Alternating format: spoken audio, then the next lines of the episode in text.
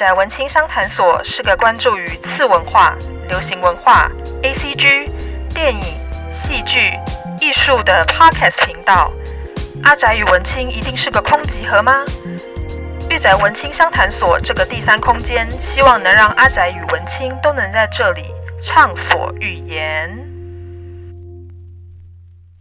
宅青们，大家好，欢迎大家来到御宅文青商谈所，我是主持人嘎拉西皮，A.K.A. 嘎拉。这个三月初，我跟夜猫子点心部的主厨还有二厨一起合开了一个 YouTube 直播节目，叫做《夜猫嘎嘎叫》。在这个节目里面呢，我们每一周会整理 ACG 圈的重大新闻，或者是每一季的新番特报，将每一季的新番开播之前，我们有兴趣的作品都先整理起来，然后介绍给听众们。我们主要是想要借由这个直播节目，可以跟我们的听众们有更多的互动跟交流。假设你也有 YouTube 账号。欢迎来我们的直播跟我们互动哦。而至于夜猫嘎嘎叫的播出时间嘛，主要是礼拜三或是礼拜六的晚上的九点或九点半。而至于时间点，目前还没有固定下来，可能就是看我还有主厨两个人的时间有没有配合得起来。不过应该主要都是礼拜三或礼拜六啦。而刚好在呃最近的这一集，也就是夜猫嘎嘎叫的第三集，我们邀请了另一位 Podcaster。也就是漫画最重要就是故事的好弟，来跟我们一起对谈这一次二零二一年的漫画大赏的作品。我不知道宅青们有没有去听那一集呢？也是因为要录制那一集的关系，所以我自己就把漫画大赏的十部作品然后都看完。但是我真的觉得漫画大赏这个奖项真的是非常有指标性的一个风向球，像是在去年的第一名的得奖者就是我们的蓝色时期。这部作品呢，最近也是公告出来说它即将要动画化的消息，我自己是非常的期待。因为蓝色时期我看完之后，我就觉得哦，这部作品就是在讲呃我以前的故事，就是在讲关于一个美术的门外汉要如何去学画画，然后最终的目标是想要考取日本第一的艺术大学，也就是东京艺术大学。在里面也没有要跟你谈一些呃小情小爱的部分，他在里面就是非常认真的跟你讲说。哦，一个日本人要在日本学艺术，然后考进一个最高的学府，是多么困难的一件事情。当然，我们的男主角也是非常有恒心跟毅力，非常努力的一个人，所以在里面会跟你讲到很多。呃，关于绘画的技巧啊，还有现实面的部分，我自己觉得非常的好看。尤其又加上，呃，它是现在当红的日本乐团 YOASOBI 群青的故事的引用来源，所以呢，我自己很期待说，哦，在未来蓝色时期的动画开播之后呢，我可以在 OP 就听到 YOASOBI 所唱的群青的这首歌。不知道大家是不是跟我一样期待这部作品呢？我自己在看完呃十部的漫画大赏的入围作。我自己就觉得，哦，真的每一部各有千秋，每一部都非常好看，而且都是不同类别的佼佼者。而且由这个漫画大赏的作品里面，我看到了一件事情呢，就是真的是漫画最重要的就是故事。在里面有很多作品，他们的画技可能不一定是顶尖，不一定是到那么的细腻，可是他们的剧情啊，还有他们的故事，他们的人物角色的发挥都是没有人比得上的，也无外乎他们能够击败两百多部很强的作品，然后成为前十名的入围作。我之前是没有在追任何的漫画奖项的，我基本上就是看风向。我看到朋友们最近在推什么，在看什么，或者是有哪些作品最近很红，讨论度很高，甚至动画化，我就会开始去追这部作品。这次算是我第一次因为一个漫画的奖项，然后列了一个书单，然后去一步一步的把这些作品找出来看。以防宅青们不知道漫画大赏这个奖项是什么，我在这边稍微的跟大家解说一下。漫画大赏，它是一个日本的漫画奖项，它的执行单位呢叫做漫画大赏执行委员会，主要是每年会办一次，发起人为吉田尚纪。它的第一届呢是在二零零八年开始，到现在已经二零二一年了，也将近举办了十三年之久，非常厉害的一个奖项。而这个奖项呢，它主要会邀请呃日本漫画业界的从业人员，例如说像是呃编辑呀，或者是出版商，或者是漫画家，或是动画公司的人。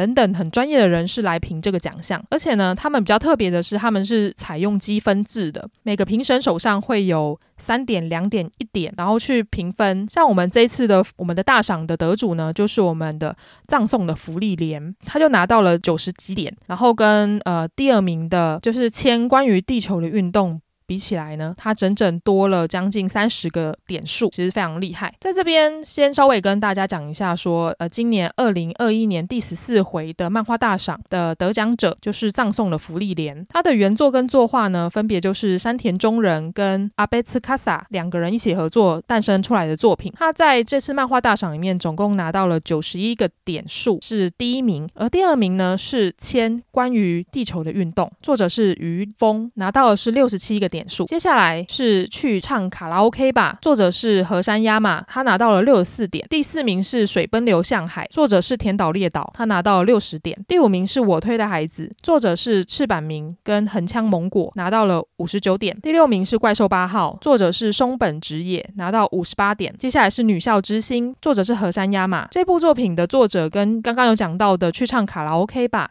是同一位作者，拿到了五十七点。接下来是春心萌动的老屋原郎。作者是鹤谷香央里，拿到四十八点。接下来是九龙大众浪漫，作者是梅月尊，拿到了四十六点。最后一部作品是 Spy 成 Family 间谍加加九，作者是远藤达哉，拿到了三十八点。呃，我们可以看到第一名的葬送的芙莉莲跟第二名的千关于地球的运动，其实点数相差蛮大的，就是九十一点对上六十七点。而接下来的二三名呢，就只差了三点，然后甚至有差一点的。我们就可以看到说，哇，葬送的芙莉莲想必是一部非常厉害的作。作品吧，不然他没有办法拿到这么高的点数，然后跟第二名相差这么多。我自己在看《葬送了芙莉莲》，我自己觉得他的故事设定非常的有趣。在大家看腻了，像是现在奇幻冒险类型或是异世界类型的作品如此泛滥的一个情况下，就从呃很久以前的呃 JRPG 的始祖。勇者斗恶龙开始来讲好了，在当时的呃奇幻冒险类型的作品是非常红，然后非常受到大众喜爱的一个类型。而葬送的芙莉莲呢，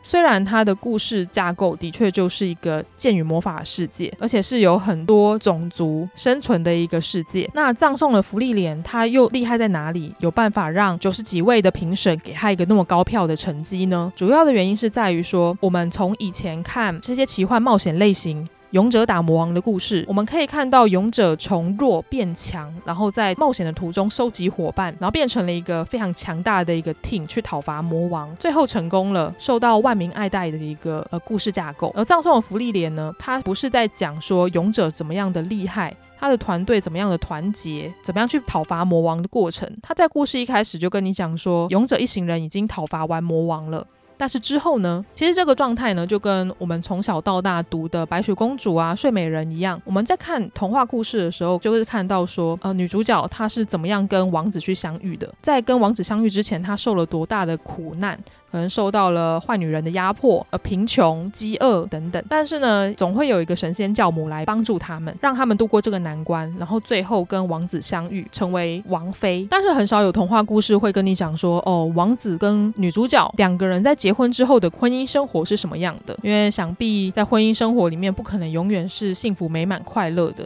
我不相信世界上有哪一对情侣不吵架啦，或者是哪一对夫妻不吵架，真是这个真的太困难了。但是童话故事总是美好的，就跟奇幻冒险类型的故事一样。而葬送的芙莉莲呢，它就是在一个非常主流的一个架构里面提出了一个呃稍微比较不一样的观点，就是它是在讲勇者一行人讨伐完魔王之后的后日谈。主角呢也不是我们的勇者，而是他旁边的一位精灵法师。这这一点就很有趣了，就跟我之前在讨论异种族风俗娘里面有谈到的，呃呃，精灵跟人类之间的寿命差距是非常大的。所以呢，我们的福利连是身为呃，精灵种，它就是看着人类的寿命，其实大概就是几十年的光阴，这对它的寿命而言，根本就是一瞬之间的事情。所以呢，芙莉莲呢，它就是看着他的身旁一起呃讨伐魔王的勇者们逐渐的老去，然后最后逝世，他就扮演起了一个很像是一个送葬人的一个角度，然后借由芙莉莲的眼睛，然后去看老年的勇者，然后送他们最后一程。而当然，这部作品它是一部步调很缓慢，然后也非常日。日常的一部作品，它里面没有太多的打打杀杀，或者是呃妖怪啊、野兽等等袭击的剧情。它在里面，芙莉莲他就跟着他的呃新的徒弟两个人重新踏上了旅程。而在这个旅程之中，他们又看到了以前他跟勇者们冒险的日子，读起来十分的平易近人，甚至内心会有一点点哀伤的感觉，因为你在看的是一个人人生的逝去。总而言之，葬送的芙莉莲这部作品呢，非常的好看。我也希望说，葬送的芙莉莲他是这一届漫画大赏的第一名嘛，所以呢，未来就有很高的机会他会动画化。我自己也很期待他动画化之后的表现。我在这边就不多说，因为我在这一集的主要的呃标题就可以看到说，我想要谈的是那些漫画大赏中的遗珠之憾，也就是没有得到第一名的作品，同样也是我很喜欢的作品。我在这一集将会跟大家分享。如果有想要听更多葬送的福利连相关的资讯的话，就是欢迎到好弟的频道，或者是到夜猫子点心部的频道去听。接下来我就从分数最低，然后谈到分数最高。我今天会介绍五部作品给大家。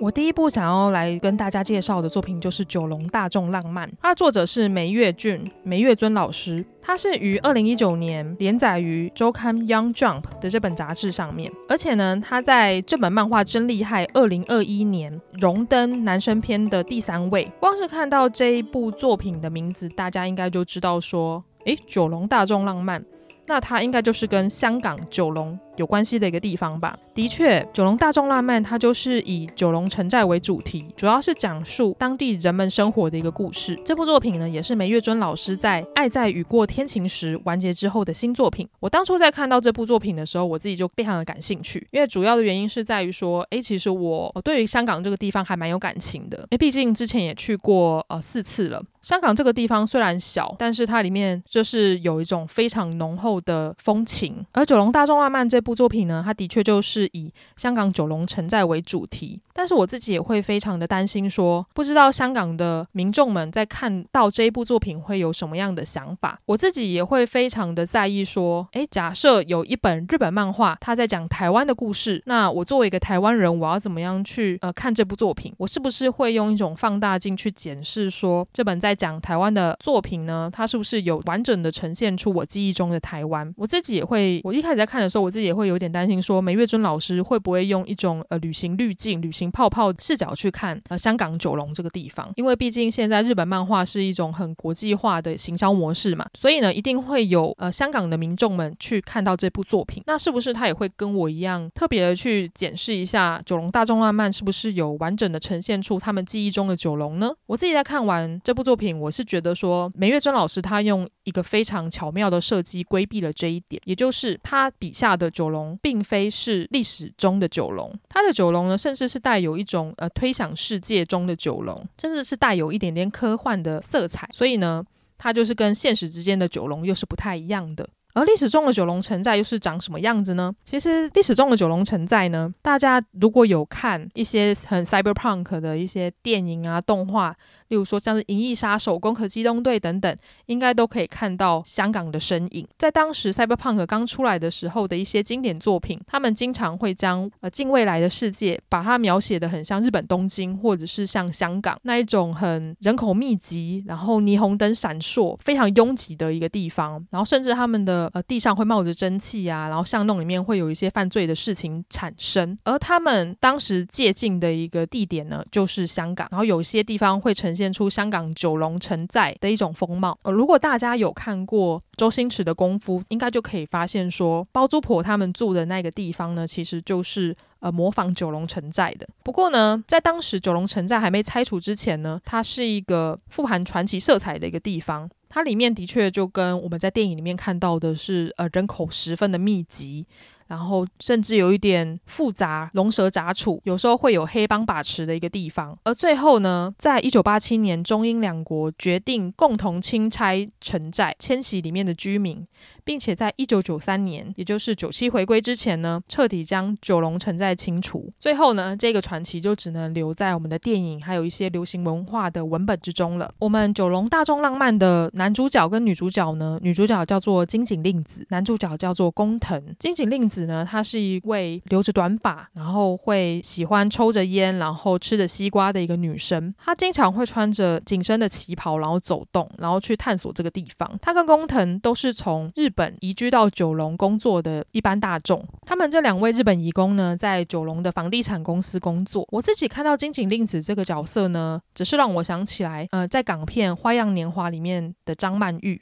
或者是呃王家卫电影之中的王菲，都是带有一点点呃神秘色彩的女子。而梅月尊老师的画风，则是让我想起来很像。呃，高桥留美子啊，或者是一九九零年或是两千年左右的一些作者，例如说像是高桥留美子，或者是松本泉，或是安达充等等的漫画家笔下的那种女生。而故事就围绕在男女主角的恋情之中。我们借由金井令子，她这位刚初来乍到九龙的这个新鲜人，从她的眼中看到九龙其实非常的漂亮，在这边没有 cyberpunk 的世界观里面那种混杂，然后龙蛇杂处、犯罪丛生的感觉。在这边的九龙是十分的温和，然后很长民生活。虽然这边也是很拥挤啦，但是就可以看到，诶，在这边的人安居乐业。除了九龙，天空中会一直浮现一个锥形的立体漂浮物，叫做母星。而这个母星呢，在目前漫画剧情为止还没有过多的描述。我自己会很好奇，说，诶，未来母星跟九龙城寨之间的关系会是什么样的？它又跟呃金井还有工藤之间的关系又是什么？我自己非常的好奇。我原本就想说，是不是这一部作品就是在讲哦金井跟工藤之间的恋爱就这样子没了？它是不是一个就是专门在讲爱情的作品呢？但是事情没有那么简单，代志无遐尔简单，就借由其他的角色，例如说像是茶馆服务生，他就会说出，诶，很高兴看到工藤先生又带着女朋友来了，或者是在工藤他亲吻金井令子后，竟然说出了一句抱歉，认错人了。在这边其实工藤不是渣男，而是从这两个人反应之中，我们可以得知说，其实金井令子有两个人，在后面的剧情就会。呃，互相交错，就是交错着呃，金井 A 跟金井 B 两个长得一模一样的人，然后他们在九龙发生的故事。我自己看到这一段的时候，我自己 脑中也是非常的不飒飒，因为我分不出来哪一个是金井 A，哪个是金井 B，而且我非常好奇，到底谁才是真正的金井令子？到底这个金井令子他是失忆了，所以才会被人家误会是两个人，还是他本身就是个复制人呢？因为刚刚有讲到说，诶，其实九龙大众浪漫它的故事背景有一点呃科幻的一种题材，所以呢，我自己也在那边猜想说。哎，是不是金井令子他是复制人呐、而这两个长得一模一样的人，这个故事剧情发展之后，我们也可以呃提出一个论点，就是两个长得一模一样的人，到底本质上是不是同一个人？在这边不是要说呃双胞胎是不是同呃双胞胎是不是同一个人这种问题，而是真的是长得一模一样的人，或者是复制人，他能不能算是同一个人呢？故事里面我最喜欢的一幕就是金井令子他拿着西瓜汁抽着烟，然后在阳台眺望整个九龙。他就说出了一句话：“九龙令人怀念的感觉，就跟恋爱一样。”而这个怀念呢，并不是呃现在习大大说的“我们怀念你”的那种怀念。其实这个怀念呢，是对于往事产生的思念，是一种对于不存在的事物所产生的情感。就无论是呃金井令子他对于九龙产生的情感。还是对照到现实中，九龙城寨已经不在了，但是它还存留在喜爱香港文化或者是在老港人的心目中的那种情怀。现在有人会说，其实现在的香港跟九七年以前的香港已经完全不一样了。以前的香港的那种港味，会让更多人怀念起当时香港电影辉煌的时光。还有东方明珠的称号，呃，其实香港这个地方就跟金井令子一样，他就是同一个人，但是旁人会认为说他已经跟以前不一样了，而这种不一样才会让人家会有一种怀念的感觉，因为你会去怀念往昔的美好，而且人类的记忆非常有趣的地方是在于说，我们会去美化我们以前的记忆，而这个怀念的思绪呢，就跟催化剂一样，它会渲染美化过去的记忆，所以呢，这部作品才会将。怀念这种感觉，其实就跟恋爱一样，把这两件事情画上等号。故事到现在为止，他还没有讲太多关于母星啊，或是关于蛇沼企业呃之间的一些关系。我自己会非常好奇，说，诶，不知道他后来的发展会怎么样子？而后面会出现一对呃同性的情侣啦，我自己也是觉得，哦，这个情侣非常的有趣，也在这个剧情里面占比了非常重要的一个地位。不知道你有没有怀念的人事物呢？回想起那段时光，你是不是会觉得很像在谈一场恋爱呢？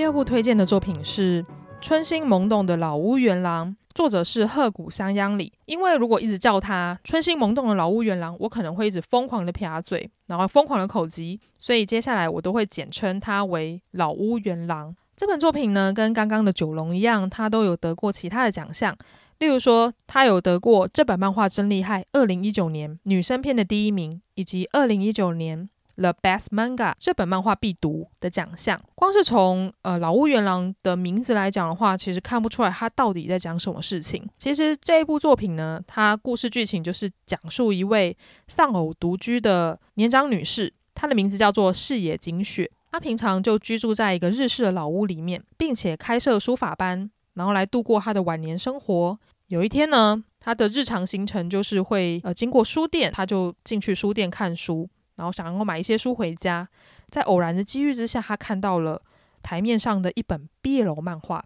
这本漫画叫做《只想永远注视你一人》。这时候的雪呢就想说：哇，好久没看漫画了，而且这本漫画画得好美啊！他就想都没有想，他就拿起了这本漫画。然后走到柜台结账，而当时候结账的店员呢，叫做佐山丽。他看到这个老奶奶竟然拿着 BL 漫画来到柜台结账，他就瞪大了双眼。他差点就要讲说：“奶奶，你知道你手上拿的是两个男生谈恋爱的漫画吗？”但是他心里又想说：“啊，不可以干涉客人的喜好。”所以他就把这句话吞了下去。又因又因为因缘机会之下，雪跟丽又再度相遇了。他们竟然因为一本 BL 漫画成为了一生之中的好友。一本漫画竟然牵起了两个人之间的缘分。七十五岁的雪跟十七岁的丽，两个人相差五十几岁的年岁，但是却因为男生之间的恋情重新相遇，成为了忘年之交。其实非常的有趣的一部作品。而雪跟丽呢，一个是寒冷的雪花，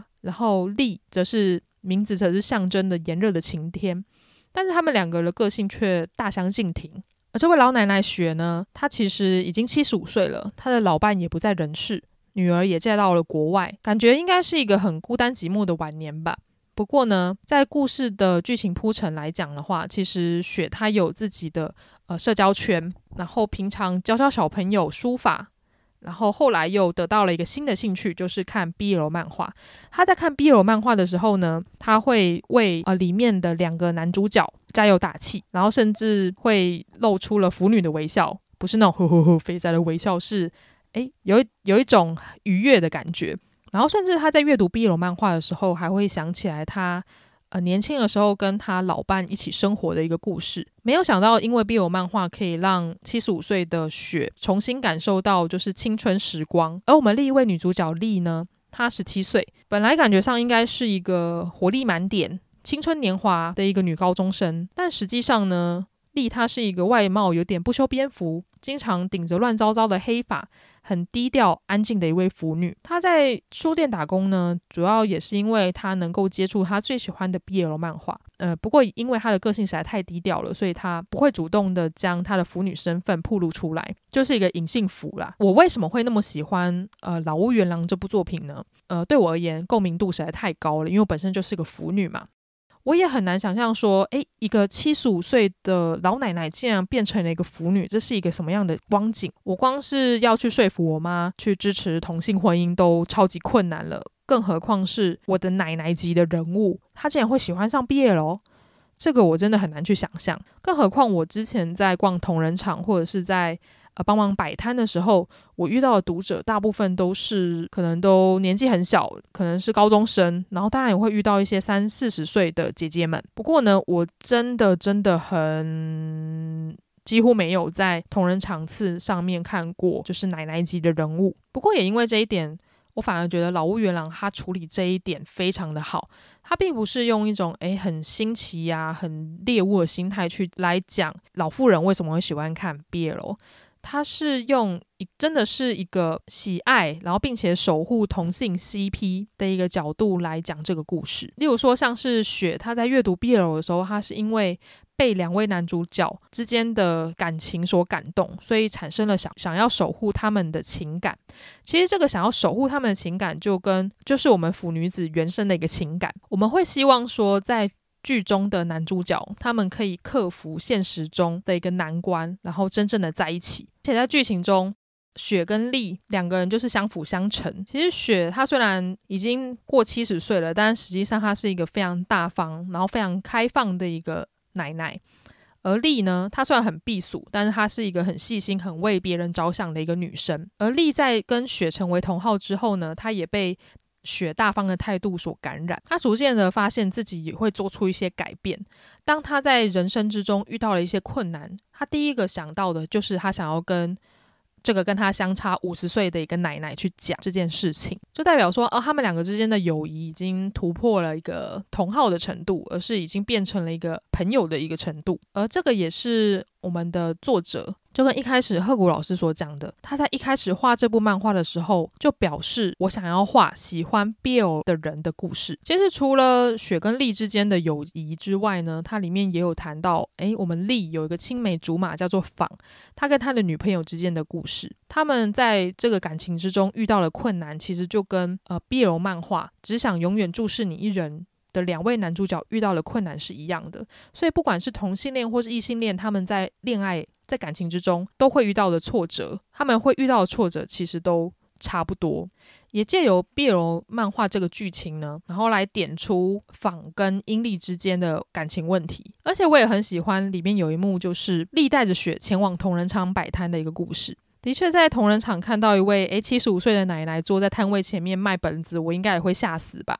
我自己也非常喜欢老屋元郎他呈现出来的呃画面，他的画风非常的干净，然后线条很简洁。他在里面会用一些呃空景啊，或者是不带对白的画面，然后呈现出来的那个氛围。它呈现出来的氛围是流露出一种淡淡的情感，不明说也不说破，就是这种心情，然后留给读者有更多的想象空间。对我而言，它是一部非常暖心的一个作品。当台湾与日本都迈入老年化社会的时候，其实我们会开始去思考说，诶，工作那么久，那我们的退休生活要去怎么样过？我们不妨来想想，在在晚年生活的时候，我们是不是也能跟雪一样那么的洒脱？我们是不是也能培养一个兴趣，而这个兴趣是可以让我们带进棺材里面的呢？假设你有这样的兴趣的话，也欢迎告诉我哦。老屋原郎这部作品，我想要推荐所有热爱分享，然后愿意跟腐女情感连结的朋友们，只要你有一颗守护的心。你就可以跟我们成为共同体哦。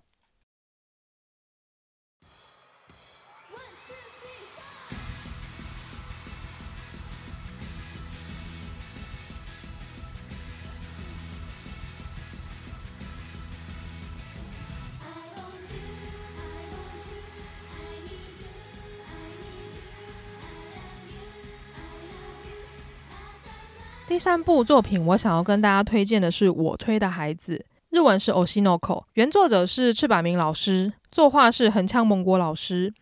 如果对呃现在当红辉夜姬有印象的朋友，应该对赤坂明老师不是很陌生。而作画横枪蒙国呢，我一开始认识横枪老师是从人渣的本愿开始。一开始看到人渣的本愿的动画，光看到这个名字我就非常的好奇，因为我想知道说哈人渣竟然有愿望，那这个愿望到底是什么？就看了才知道说哦，原来他是一个。八点档连续剧的一个剧情套路，它故事主要是发生在一个女子高中生，她其实有一个暗恋的对象，这暗恋的对象是从小到大都带着她长大的一个大哥哥，他就在他的学校任教。只可惜呢，这个大哥哥就是把她当做妹妹看待，他并没有对她产生过多的情愫。但是突然有一天，这个大哥哥遇到了他们学校的音乐老师，然后就深深的爱上了这个音乐老师。却没有想到，这个音乐老师是绿茶婊，他其实不爱这个大哥哥，所以他就开始玩弄这份感情。而我们的女主角呢，因为爱不到这个大哥哥，她就反而跑去跟另一个高中的男生开始谈了一个假的恋爱。有趣的是呢，这个高中男生他竟然喜欢音乐老师，所以就变成了这两个呃年轻人，他们都爱上了一个不该爱的人。而这两个不该爱的人呢，竟然又产生了情愫，就是爱不到。很痛苦，只好跟另外一个人假恋爱，然后还啪啪啪的一个故事。而且这部作品里面不只只有异性恋，它里面还有同性爱的元素。总而言之，就是一个非常复杂的一个作品。不过呢，今天并没有要跟大家聊人家的本愿，今天要跟大家聊的是赤坂明跟横枪老师的新作，叫做《我推的孩子》。一开始看到这个名字，我还想说，我推的孩子是要推去哪里呀？原来我推的孩子呢，它其实是在讲偶像的一个故事。这个我推呢，在日文叫做欧喜。这个欧喜呢，它有很多的含义，它有推荐偶像。我的本命等等的意思，故事就发生在在乡下工作的妇产科医生五郎，他的本命偶像呢，就是 B 小町的星野爱。有一天，他的偶像星野爱竟然出现在他的面前。为什么一个偶像会跑到乡下的诊所来看诊呢？原因非常的惊人，因为小爱她怀孕了，而且五郎还发现她怀的是双胞胞胎。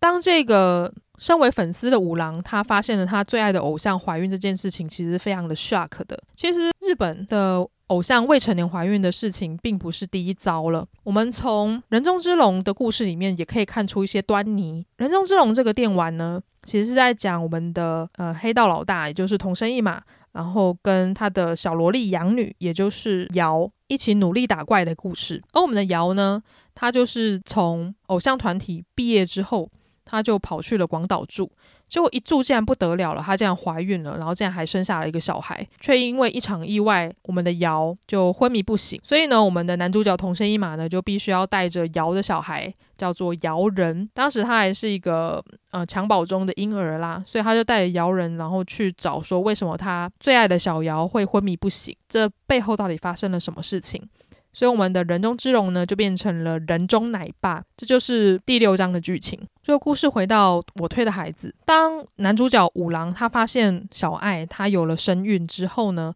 在当天晚上他竟然就遇袭了，他就被一个陌生人后捅死。更特别的是，五郎竟然就转生成小爱肚子里面双胞胎的其中一位。所以呢，我推的孩子它里面有非常多的元素，它有偶像的元素，它有。转生的元素，它有一些呃现实社会发生的一些事件也掺杂在里面。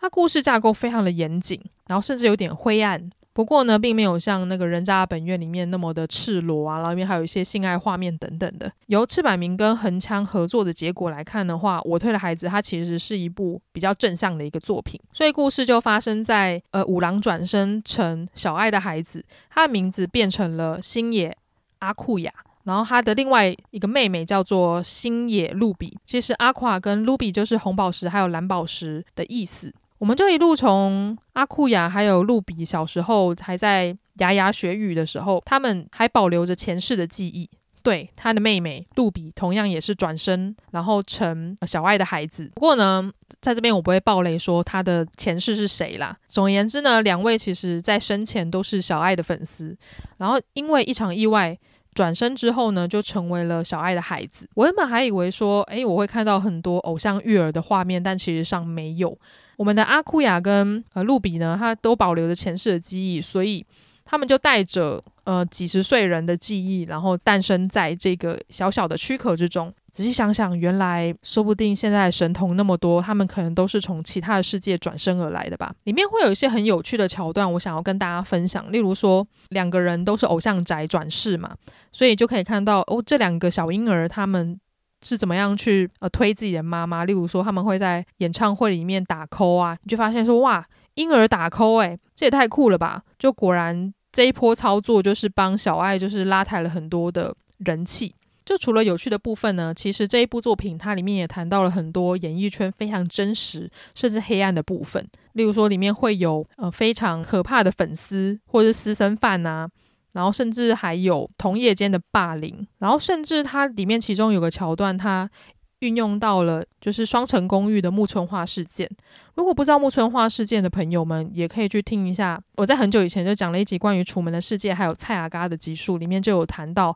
木村花事件。就简而言之呢，木村花她是呃双层公寓里面的一个演员，她的本职是摔跤手，是一位非常年轻的可爱的一个女生。那她在她最青春的年华里面走上了绝路，为什么呢？就是发生在其中有一集，其中有一集呢，木村花她。因为一些事情，然后跟里面的一个男生起了争执，然后甚至对他做了有点不太礼貌的事情。呃，这件事情一播出呢，就在推特上面引起轩然大波，有很多的网友认为木村花很无理，然后就开始涌入推特，然后去骂他。所以木村花一打开他的推特，就发现说：“哇靠，他每天都有几百则、几千则的留言在骂他。”然后最后他顶不住这个心理压力，他决定走上绝路。而我推的孩子里面，其中有一段就是完整呈现了这个被霸凌者他们心理状态到底是什么样子的，而且它里面用了非常真实的网友的口吻，然后去骂里面的角色。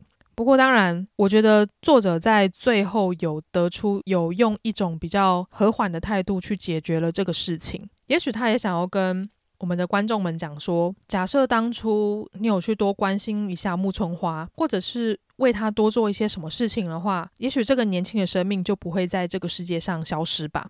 我自己觉得，我推的孩子是一部非常非常写实的一部作品。当然，在中间它里面有发生了一个非常大的一个情节的转变，也因为这个转变呢，让这两个小朋友，也就是阿库亚跟露比。他们的人生踏上了新的道路，我自己也是觉得这个转变之后的剧情开始变好看啦。然后甚至里面会出现了一些嗯复仇的元素，或者是真实的偶像会怎么样去面对大众的一个元素。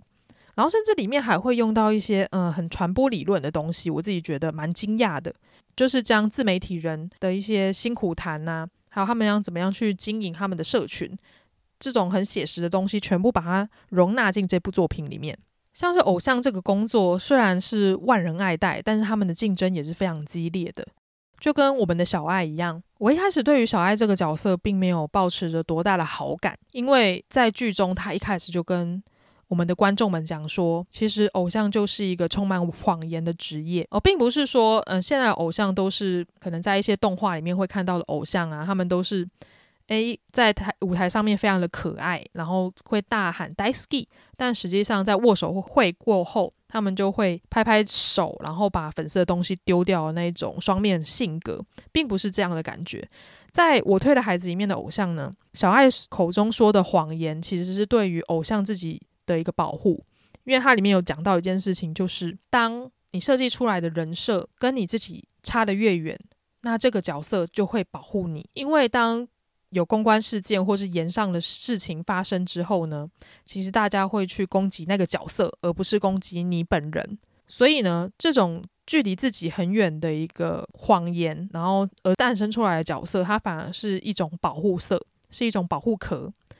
我自己觉得，呃，我推的孩子里面，它里面提到的很多在演艺圈的呃生存谈，其实讲得非常的深刻。我自己也非常好奇说，说阿库亚未来的演员之路，还有露比之后的偶像之路会变成什么样子？呃，当然这部作品我自己认为它是比较偏向少女漫画啦，但是它里面爱情的元素可能没有占那么多。它加重的是在演艺圈的生存法则。简而言之呢，这部作品是一个剧情非常高潮起伏，然后也运用到很多日本演艺圈的一些资讯，还有像是它会用到就是访谈的，它会利用很多不同的分镜来谈访谈啊，或者是剪辑，或者是实境秀等等的不同的综艺内容，我觉得都非常有趣。如果想要了解演艺圈的秘辛跟一些黑暗面的朋友们，就是欢迎来看我推的孩子。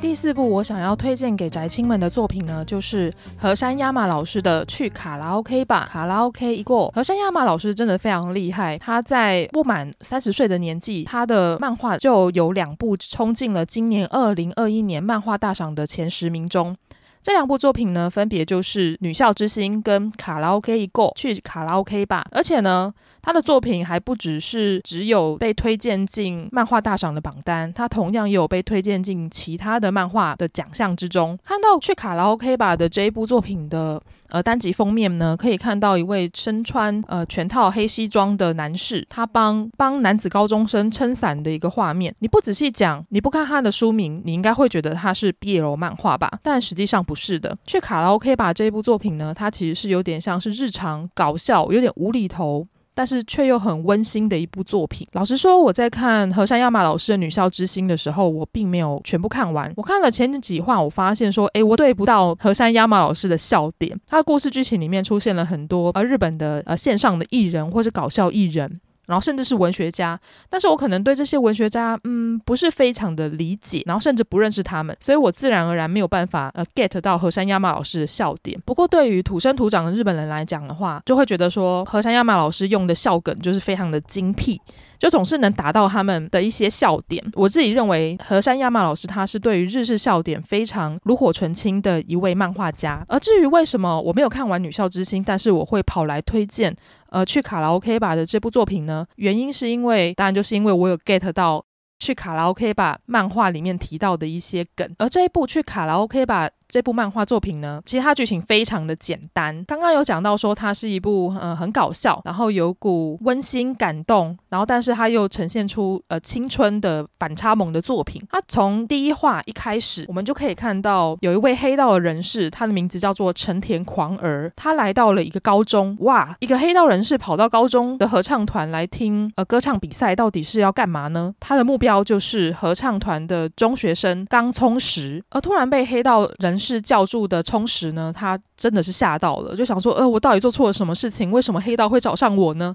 我是不是要死了的那种感觉？但实际上，呃，狂儿就是跟他讲说，哎，我来找你是因为我被你的声音、被你的歌喉给震折住了。然后他另外他想要请他帮一个忙，那帮什么忙呢？原来，呃，成田狂儿他所在的呃黑帮组织里面的黑帮老大呢，他很喜欢唱卡拉 OK，他自己喜欢唱卡拉 OK 就算了，他还喜欢办卡拉 OK 歌唱大赛，所以黑帮老大呢，他就会定期的在卡拉 OK 里面举办歌唱大赛，然后并且召集他底下的设弟呀、设弟头啊、小弟们，然后来一起 K 歌。说实在的，这个是个比赛，那唱得好又跟唱不好的人会有什么样的下场呢？唱不好的人呢，就要接受黑帮老大他的爱的训练。这位黑帮老大呢，他因为太喜欢唱歌了，所以他会举办一年四次的卡拉 OK 大会，而在这个卡拉 OK 大会里面会诞生。一位他们评选出来的烂歌王，也就是唱的最烂的一个人。而唱的最烂的这个人呢，他会被会长亲手刺青，而且重点，他是用手来刺，不是用机器来刺。你就可以想象那个画面是多么惨无人道的事情。而这位烂歌王呢，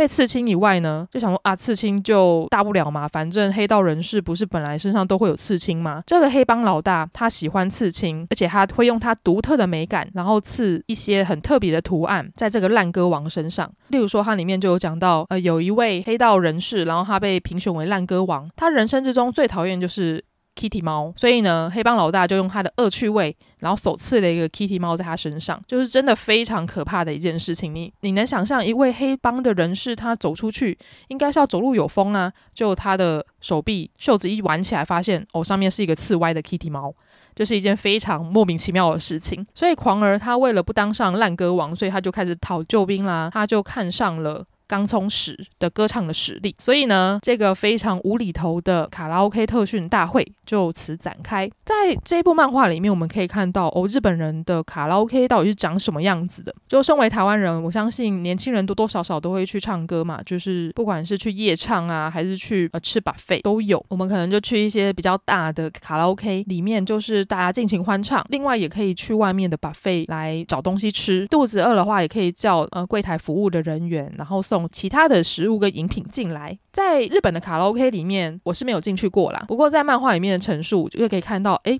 我们的冈实非常喜欢的，非常喜欢吃炒饭，所以呢，他就是会不断的在卡拉 OK 里面，然后拿起电话，然后叫柜台送炒饭上来。我想说，哎，非常有趣，这该不会也是日本的 KTV 里面一个很独特的文化吧？虽然说我没有到日本唱过 KTV，但是我在台湾有唱过日 K 啦。不过我是在想说，台湾的日 K 跟呃在日本唱 KTV 的一个模式，应该又是不太一样的。就如果大家有去过呃青春埔或者是伊斯特的话，应该都可以知道说，哦，日本的 KTV。日 K 的机器它还有分不同的种类，所以你要找的歌它可能分散在这些不同的机器里面。所以呢，你在去唱日 K 之前，你就要先做好功课，想说，哎，你要唱的歌到底在哪一台机器？他有没有提供，或者是他有没有本人的印象？也就是呃，原本歌手他拍的 MV 会不会出现等等。老实说，在唱日 K 的时候，看到自己最喜欢的歌手的 MV 出现的时候，真的会有股很感动的感觉。不过呢，这对于一个日文讲的还不是非常流畅的我，光是要唱好一首日文歌，就可能要练非常久的时间。不过说实在的，我之前有个非常特别的机会，是我有去美国唱过那边的 KTV。不过呢，当时我是跟着学校的同学一起去去唱的，所以他们订的那个 KTV 包厢，其实它是一个火锅店。它是一个中式的火锅店，很不可思议吧？在火锅店里面唱卡拉 OK，就可以看到一个包厢里面有一个很大的火锅，然后大家边吃火锅，然后想要唱歌的人就去旁边的机器点卡拉 OK 来唱。而且当时因为在美国很思乡嘛，就明明只有去半年，就不知道为什么特别的想念台湾。而且在边吃火锅的时候，我就听到隔壁包厢一直传出来有人在唱张韶涵的歌，或是有人在唱周杰伦的歌，然后你就会觉得哇，好怀念哦。而且隔壁房感觉上应该是香港的人，你就觉得哇，好怀念哦，真的很想要冲出包厢，然后冲进他们的包厢，跟他们高歌一曲的感觉。而在去卡拉 OK 吧这一部作品呢，它里面运用到一个非常有趣的元素，就是黑道的元素。刚刚有讲到说，成田狂儿他们呃黑帮组织有一个奇怪的规矩，就是他们喜欢唱卡拉 OK，所以呢，狂儿跟他的兄弟们因为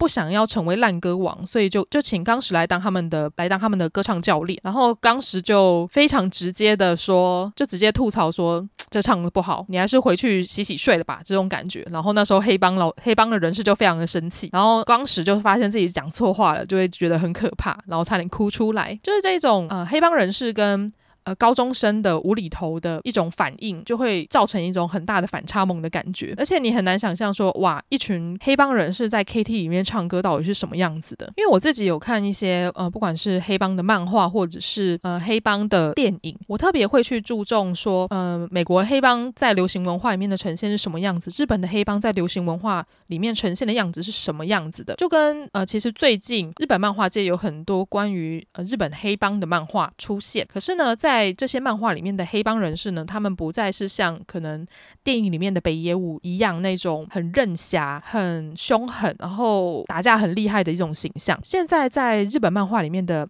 黑帮人士呢，他们反而是走向一个比较搞笑的角色，或者是。带动气氛、反差萌的一种角色，这这一点就有一点特别了。所以我们现在看到，诶，一个黑帮黑道人士出来，你反而不会去害怕他，你反而会觉得说，他在这个剧情里面担任的是一个甘草人物的形象。像是在日本啊，也是也是有所谓的黑帮的杂志，会有一些特约的记者，他们去访问黑帮的人士，希望可以借由借由他们的采访，让一般的百姓可以更加的认识这个任侠的世界。而我们呢，也可以从不管是漫画。动画或者是呃人中之龙这一部非常火红的呃游戏 IP 来认识黑道的文化，你就会发现说哦，原来日本的黑帮他们是非常有纪律的，他们穿着是很整齐的，他们甚至会去经营一些他们的副业，例如说像是房地产的事业，或者是呃去经营风俗业，他们不再是像以前可能呃一般人对于黑帮的想象，就认为说他们都在火拼，他们都在做一些为非作歹的事情，他们可能现在也逐渐的。会想要去做一些呃见得光的生意，所以他们也是进入了一个呃转型期。不过在这一部去 K 歌吧的漫画里面呢，他并没有讲到说太多的黑帮文化的部分，他反而是着重在呃呃狂儿跟我们的高中生刚石之间的情谊上面。你就会发现说，哎，狂儿虽然他长得很可怕，但实际上他是一个暖男，他是一个还蛮呃温柔体贴的一个大哥哥。当充实中学的时期，他即将要面对变身的这件事情，他感到害怕。这边讲的变身呢，并不是说哦魔法少女变身、韩信的那种变身，而是他的声音。会改变，是迈入一个青春期的男性都会遇到的一个状况。他的声音可能不再那么好听了，他声音可能不再像以前在合唱团时期的那么高亢、那么美妙的一个嗓音。他发现他的声音越来越沙哑，所以他感到很害怕。不过呢，狂儿也是陪在他身边，然后并且相信刚石他可以度过这个难关。而此外呢，这一部漫画里面也藏了很多我自己很喜欢的笑点，例如说刚石在搭狂儿的车的时候，会发现说哦，里面竟然会出现。就打开抽屉就发现，呃，怎么会有人的手指在里面？超级可怕！这是他。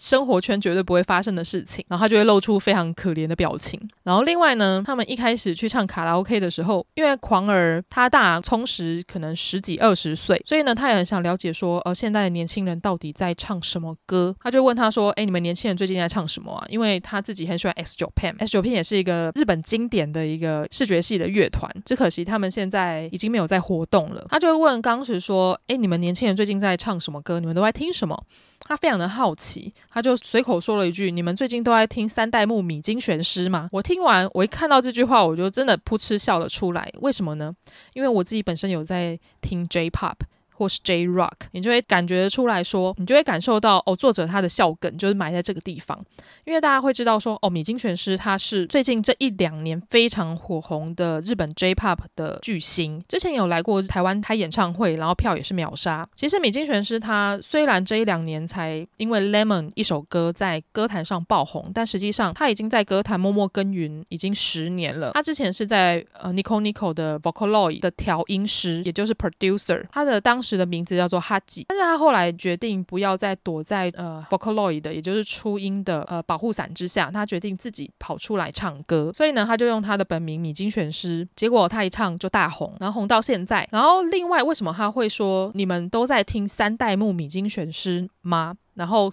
充实就直接吐槽说米津玄师只有一代目而已。其实这个三代目的意思呢，我觉得作者他就是。引用三代目 j s o Brothers 的这个三代目的一个概念，三代目 j s o Brothers 呢，他们。同样也是现在活跃于日本乐坛的一个 J-Pop 团体，因为我在呃大概也是在五六年前吧，就是是呃放浪兄弟的粉丝。如果大家知道我们的志玲的先生，也就是姐夫阿基拉，他就是隶属于放浪兄弟的公司的一个一名 dancer，就是他跳舞非常的精湛。然后三代目 JSOUL Brothers 呢，就是隶属于放浪兄弟他们开的 LDH 公司旗下的一个团体。然后现在在年轻人的市场。也非常的火红，所以呢，我觉得狂儿他应该就是将三代目 JSOUL Brothers，然后结合米津玄师，所以就把它变成了一个组合性的名词，叫做三代目米津玄师。然后另外这个三代目呢，也影射到嗯、黑帮的人士，他们的首领也会有一代目、二代目、三代目，就跟呃火影忍者一样，会有呃三代目火影这样代代相传的一个概念。他就将这个梗，然后埋在这部漫画里面。只要有了解 J-Pop 或者是日本音乐的朋友们，应该很轻易的可以感受到这个笑点。虽然我发现这个笑点我刚刚讲解完就不好笑了，但是我在当时看漫画的时候，我自己非常的喜欢这个部分。然后另外我自己也很喜欢呃充实这个男中学生他的一些反应，他完全呈现出了一种对比感，然后对比出。嗯，黑帮人士那种所谓反差萌的感觉，这种反差萌，我相信日本的民众应该都可以感受得出来。当然，呃，去 K 歌吧，它是一部很短片的作品，它在呃起承转合之间都做得非常的好，尤其是它在呃中后段的铺陈，它用一个很，它是用它最后是用一个很暖心、很温暖的。而结局做一个收尾，我自己也很期待，说是不是未来也能看到嗯，狂儿跟充实两个人之间的故事。我真的希望很有，我真的是很希望后来有嗯更多的故事可以看啦。不知道宅青们在卡拉 OK 里面，你的主打歌是哪一首呢？也欢迎大家跟我聊聊哦。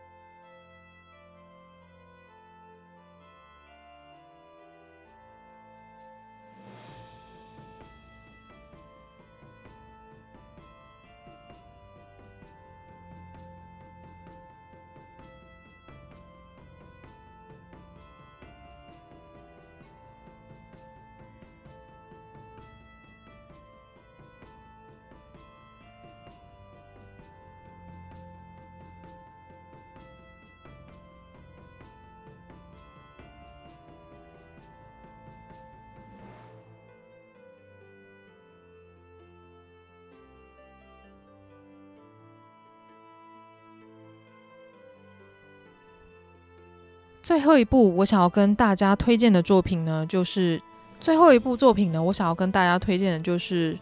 七关于地球的运动》，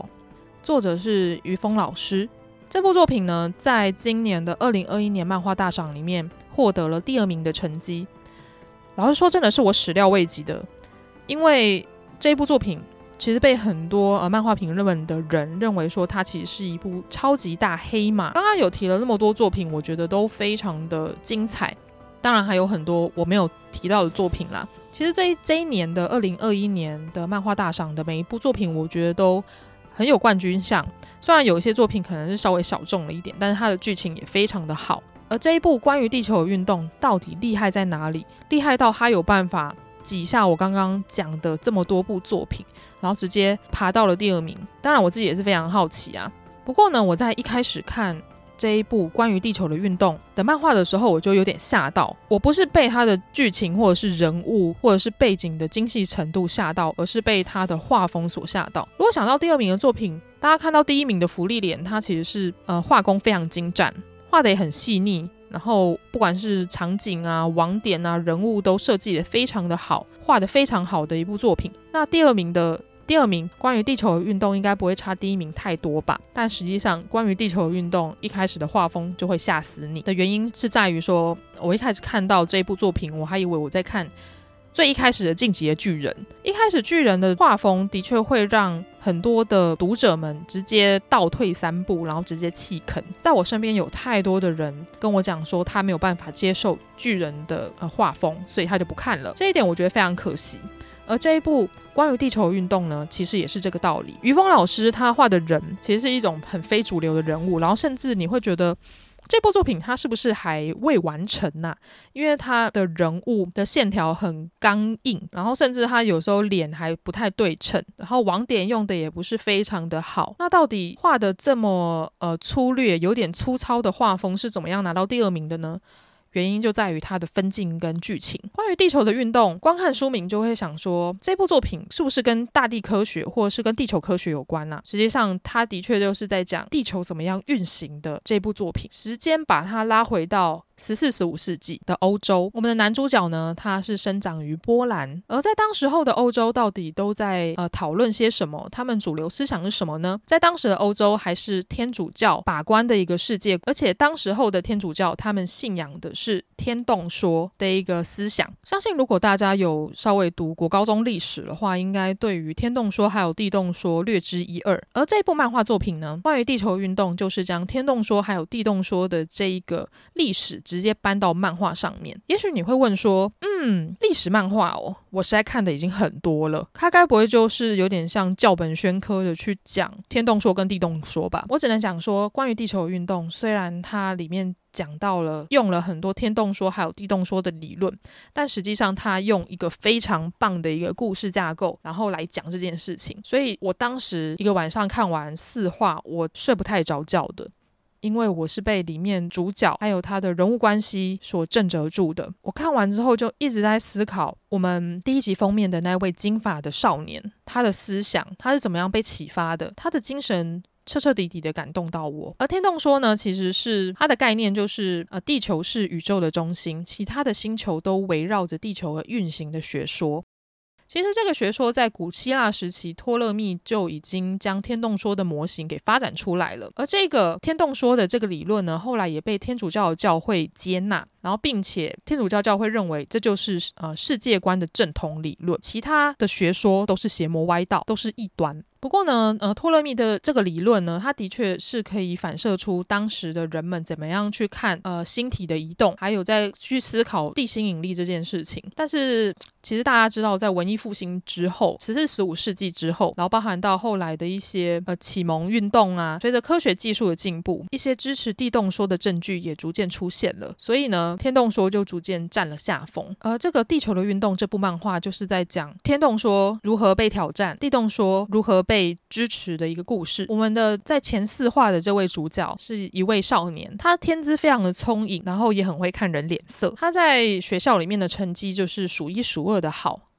然后当然也是老师心目中的乖学生、好学生。所以呢，当老师问他说：“诶，你年纪轻轻就考上了大学，你这么的优秀，那你去大学想要念什么呢？少年就说了：“哦，我想要去学神学。”就可以看得出来，诶，其实在呃这个当时的世界观里面，神学是非常崇高的一个学问。你去大学学神学，你就更接近神一步，然后并且你你在这个世界的社会地位也非常的高。不过呢，后来因为少年遇到了另外一个人，而这个人呢，他是刚从异端审问局放出来的一个人。当这个少年遇到了异端，这个异端为什么会被抓走呢？原因是因为他研究地动说，他认为地动说才是正确的，认为天动说教廷的那一派才是邪魔歪道，所以呢，他就被异端审问局的人抓走。在当时的世界里面，当一个人被判为异端，教廷会给你一次机会，只要你说出你相信教廷、相信天动说的话，他就把你放出来。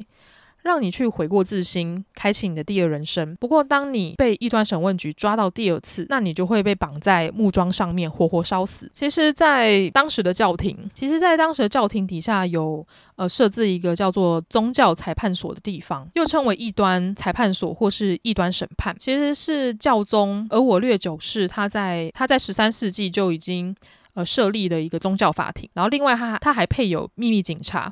这个法庭呢，是负责侦查、审判、裁决天主教会认为是异端的法庭，然后并且他会对于这些意见分子，然后采取一些很残酷的刑罚，例如说他会对这些异端分子呢，他会没收他们全部的财产，鞭笞他们，就是鞭打他们，然后另外也会。呃，判他们终身监禁。如果这些异端他不撤销他们的异端思想的话，他们的下场就是会被绑在火柱上面烧死。其实这一点呢，也体现在一些女巫狩猎上面。而在漫画里面，它也完全的重现了呃异端审问官他们可怕的地方。当那些异端审问官出现在你家门口的时候，你就知道哇，代志大条了。他们就会开始盘查你的一些呃私人财产，然后并且询问你一些话。当他们发现一些蛛丝马迹，指证您说你就是个异端，你就会被带走，遭受到很多惨无人道的一些对待。而我们的这位呃少年主角呢，他接触到了这位被放出来的异端，而这个异端呢，跟他讲说，其实在这个世界上，天动说是错的，地球也并不是宇宙的中心，反而是地球绕着其他的星、其他的星去转。他认为地动说才是正确的。这个思想直接冲击到了我们这位少年。少年一开始也没有办法接受这件事情，但是在后来观察星象，还有种种的蛛丝马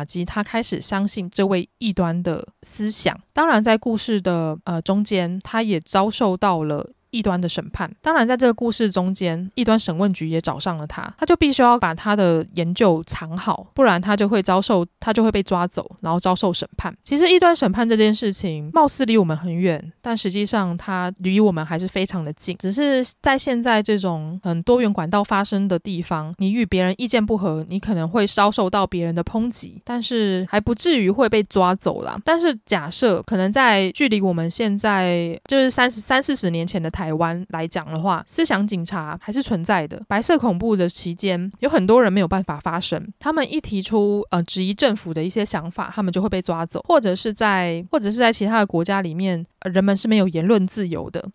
只要你提出了一个与呃现在呃权威机构或者是政府有所抵触的一些思想，你就会遭受到生命的威胁。而《地球的运动》这一部作品呢，它就是将这段最惨无人道的历史，然后给完整的呈现出来。虽然说它的画风并不是到非常的好看。然后，甚至我觉得百分之九十的朋友吧，他们应该一看到这个画风就会直接打退堂鼓。但是对于这些朋友，我会跟你们说，真的不要因为一个画风来评断一部漫画的好坏。真的，漫画的精髓就是在于它的故事跟分镜，它能不能讲好一个故事才是最重要的。不然你要看美丽的画风，其实画册上面都有。而一部好的漫画，最让我感动的就是里面的角色能不能让我看到他们的。信念跟精神，而在这一部《地球的运转》里面，我非常感动的就是我看到了这位少年主角，他对于追求真理，他相信着地动说，他相信着天文科学的一个精神，感动到了我。这位少年主角，他去相信呃天文科学，去相信地动说，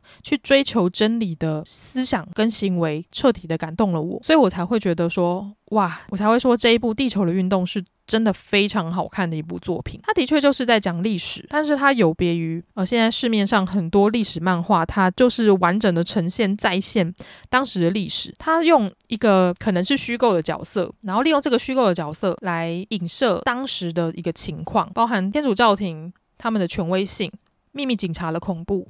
以及当时被迫害的人们他是怎么样死去的，用一个虚构出来的主角，然后来讲这个故事，也很有信服力。而至于呃少年之后的故事呢，我在这边就不爆雷了。我希望大家可以去看一下，在看到第四话的时候，你应该会有一股恍然大悟的感觉，也会非常佩服原来人原来人为了真理可以付出一切在所不惜。因为古代的天主教廷他们是将神视为是一个最高的中心思想，那我们踩在土地上的人类仰望着星空，就好像仰望神一样，所以呢，他们才会觉得天动说是正确的。而且他们也提出了一个理论，就是所有的东西都会往下掉，所以呢，地球它是一个最底层、最下层的一个存在，所以我们人类就是站在一个呃最下层的地方去仰望神，去仰望星空。但借由不同的科学家后来的验证，我们会发现说，哦，其实地心引力这件事情才是让呃事物往下掉，掉到地上的一个主因。然后也因为发现了地球它会自转，它会公转，所以我们才会有白天黑夜，还有四季的变化。不过大家要想想，我们现在很理所当然的知道了这些事情，但是这些我们认为的尝试，它是奠基于前人不断的去实验，然后甚至付出了他们生命跟教廷对抗出来的结果，我们是踩在巨人的肩膀上面看这个地球，才有办法了解到地球的全貌。所以在看这部作品的时候呢，大家也可以想象自己就是十四、十五世纪的人，在面对到这么可怕的异端审问局跟权力这么高的教廷，你们要你们会选择继续相信教廷呢，还是会选择为真理而战？也无外乎现在的学术圈也是不断的在告诉我们。要努力的去挑战权威，然后并不是所有人，并不是那些权威讲的话就是正确的。总而言之呢，《地球的运动》这一部作品呢，非常的好看，在这边推荐给大家，也希望大家可以为自己所相信的真理站出来，不要去害怕权威，不要害怕跟主流对着干。其实我原本没有打算要特别为漫画大赏做一集的，不过呢，因为呃这段期间呃看了十部。漫画大赏的作品，我真的觉得哇，这十部作品真的都太好看了。然后当然也是因为呃，跟好弟还有主厨录完 YouTube 直播之后，我自己有一些想法，然后想要将这些想法，还有我在直播里面没有讲到的东西，完整的再录一集 Podcast 跟宅青们分享。如果大家最近缺书单的话，也欢迎将这十部作品都找出来看。今天讲到的五部作品呢，是我在本年度漫画大赏里面最喜欢的五部作品。如果大家有想要看比较娱乐向或是比较主流、比较王道一点的漫画作品的话，大家可以去看一下《怪兽八号》，然后跟《间谍家家酒》，然后另外《芙莉莲》也是一个很不错的选择。不过这样看起来，我自己的喜欢的作品，可能还是跟漫画大赏里面的评审们的风格还是不太一样啦。因为一开始我推的呃《九龙大众浪漫》、《春心萌动的老屋元郎》，然后跟我推的孩子，其实他们的名次都不是到非常的高。主要原因是在于说，《九龙大众浪漫》跟《春心萌动的老屋元郎》这两部作品真的是太呃分众取向了。像老屋元郎他们，他的分众就是女性向，然后跟腐女。九龙大众浪漫呢，它又再更偏门一点点，它在挑战可能日本人对于香港的一些观点，还有对于呃一些有一点科幻性的题材的一些想法。不过呢，这两部作品我自己都觉得非常的好看啦，就是女性向作品里面的翘楚这个样子。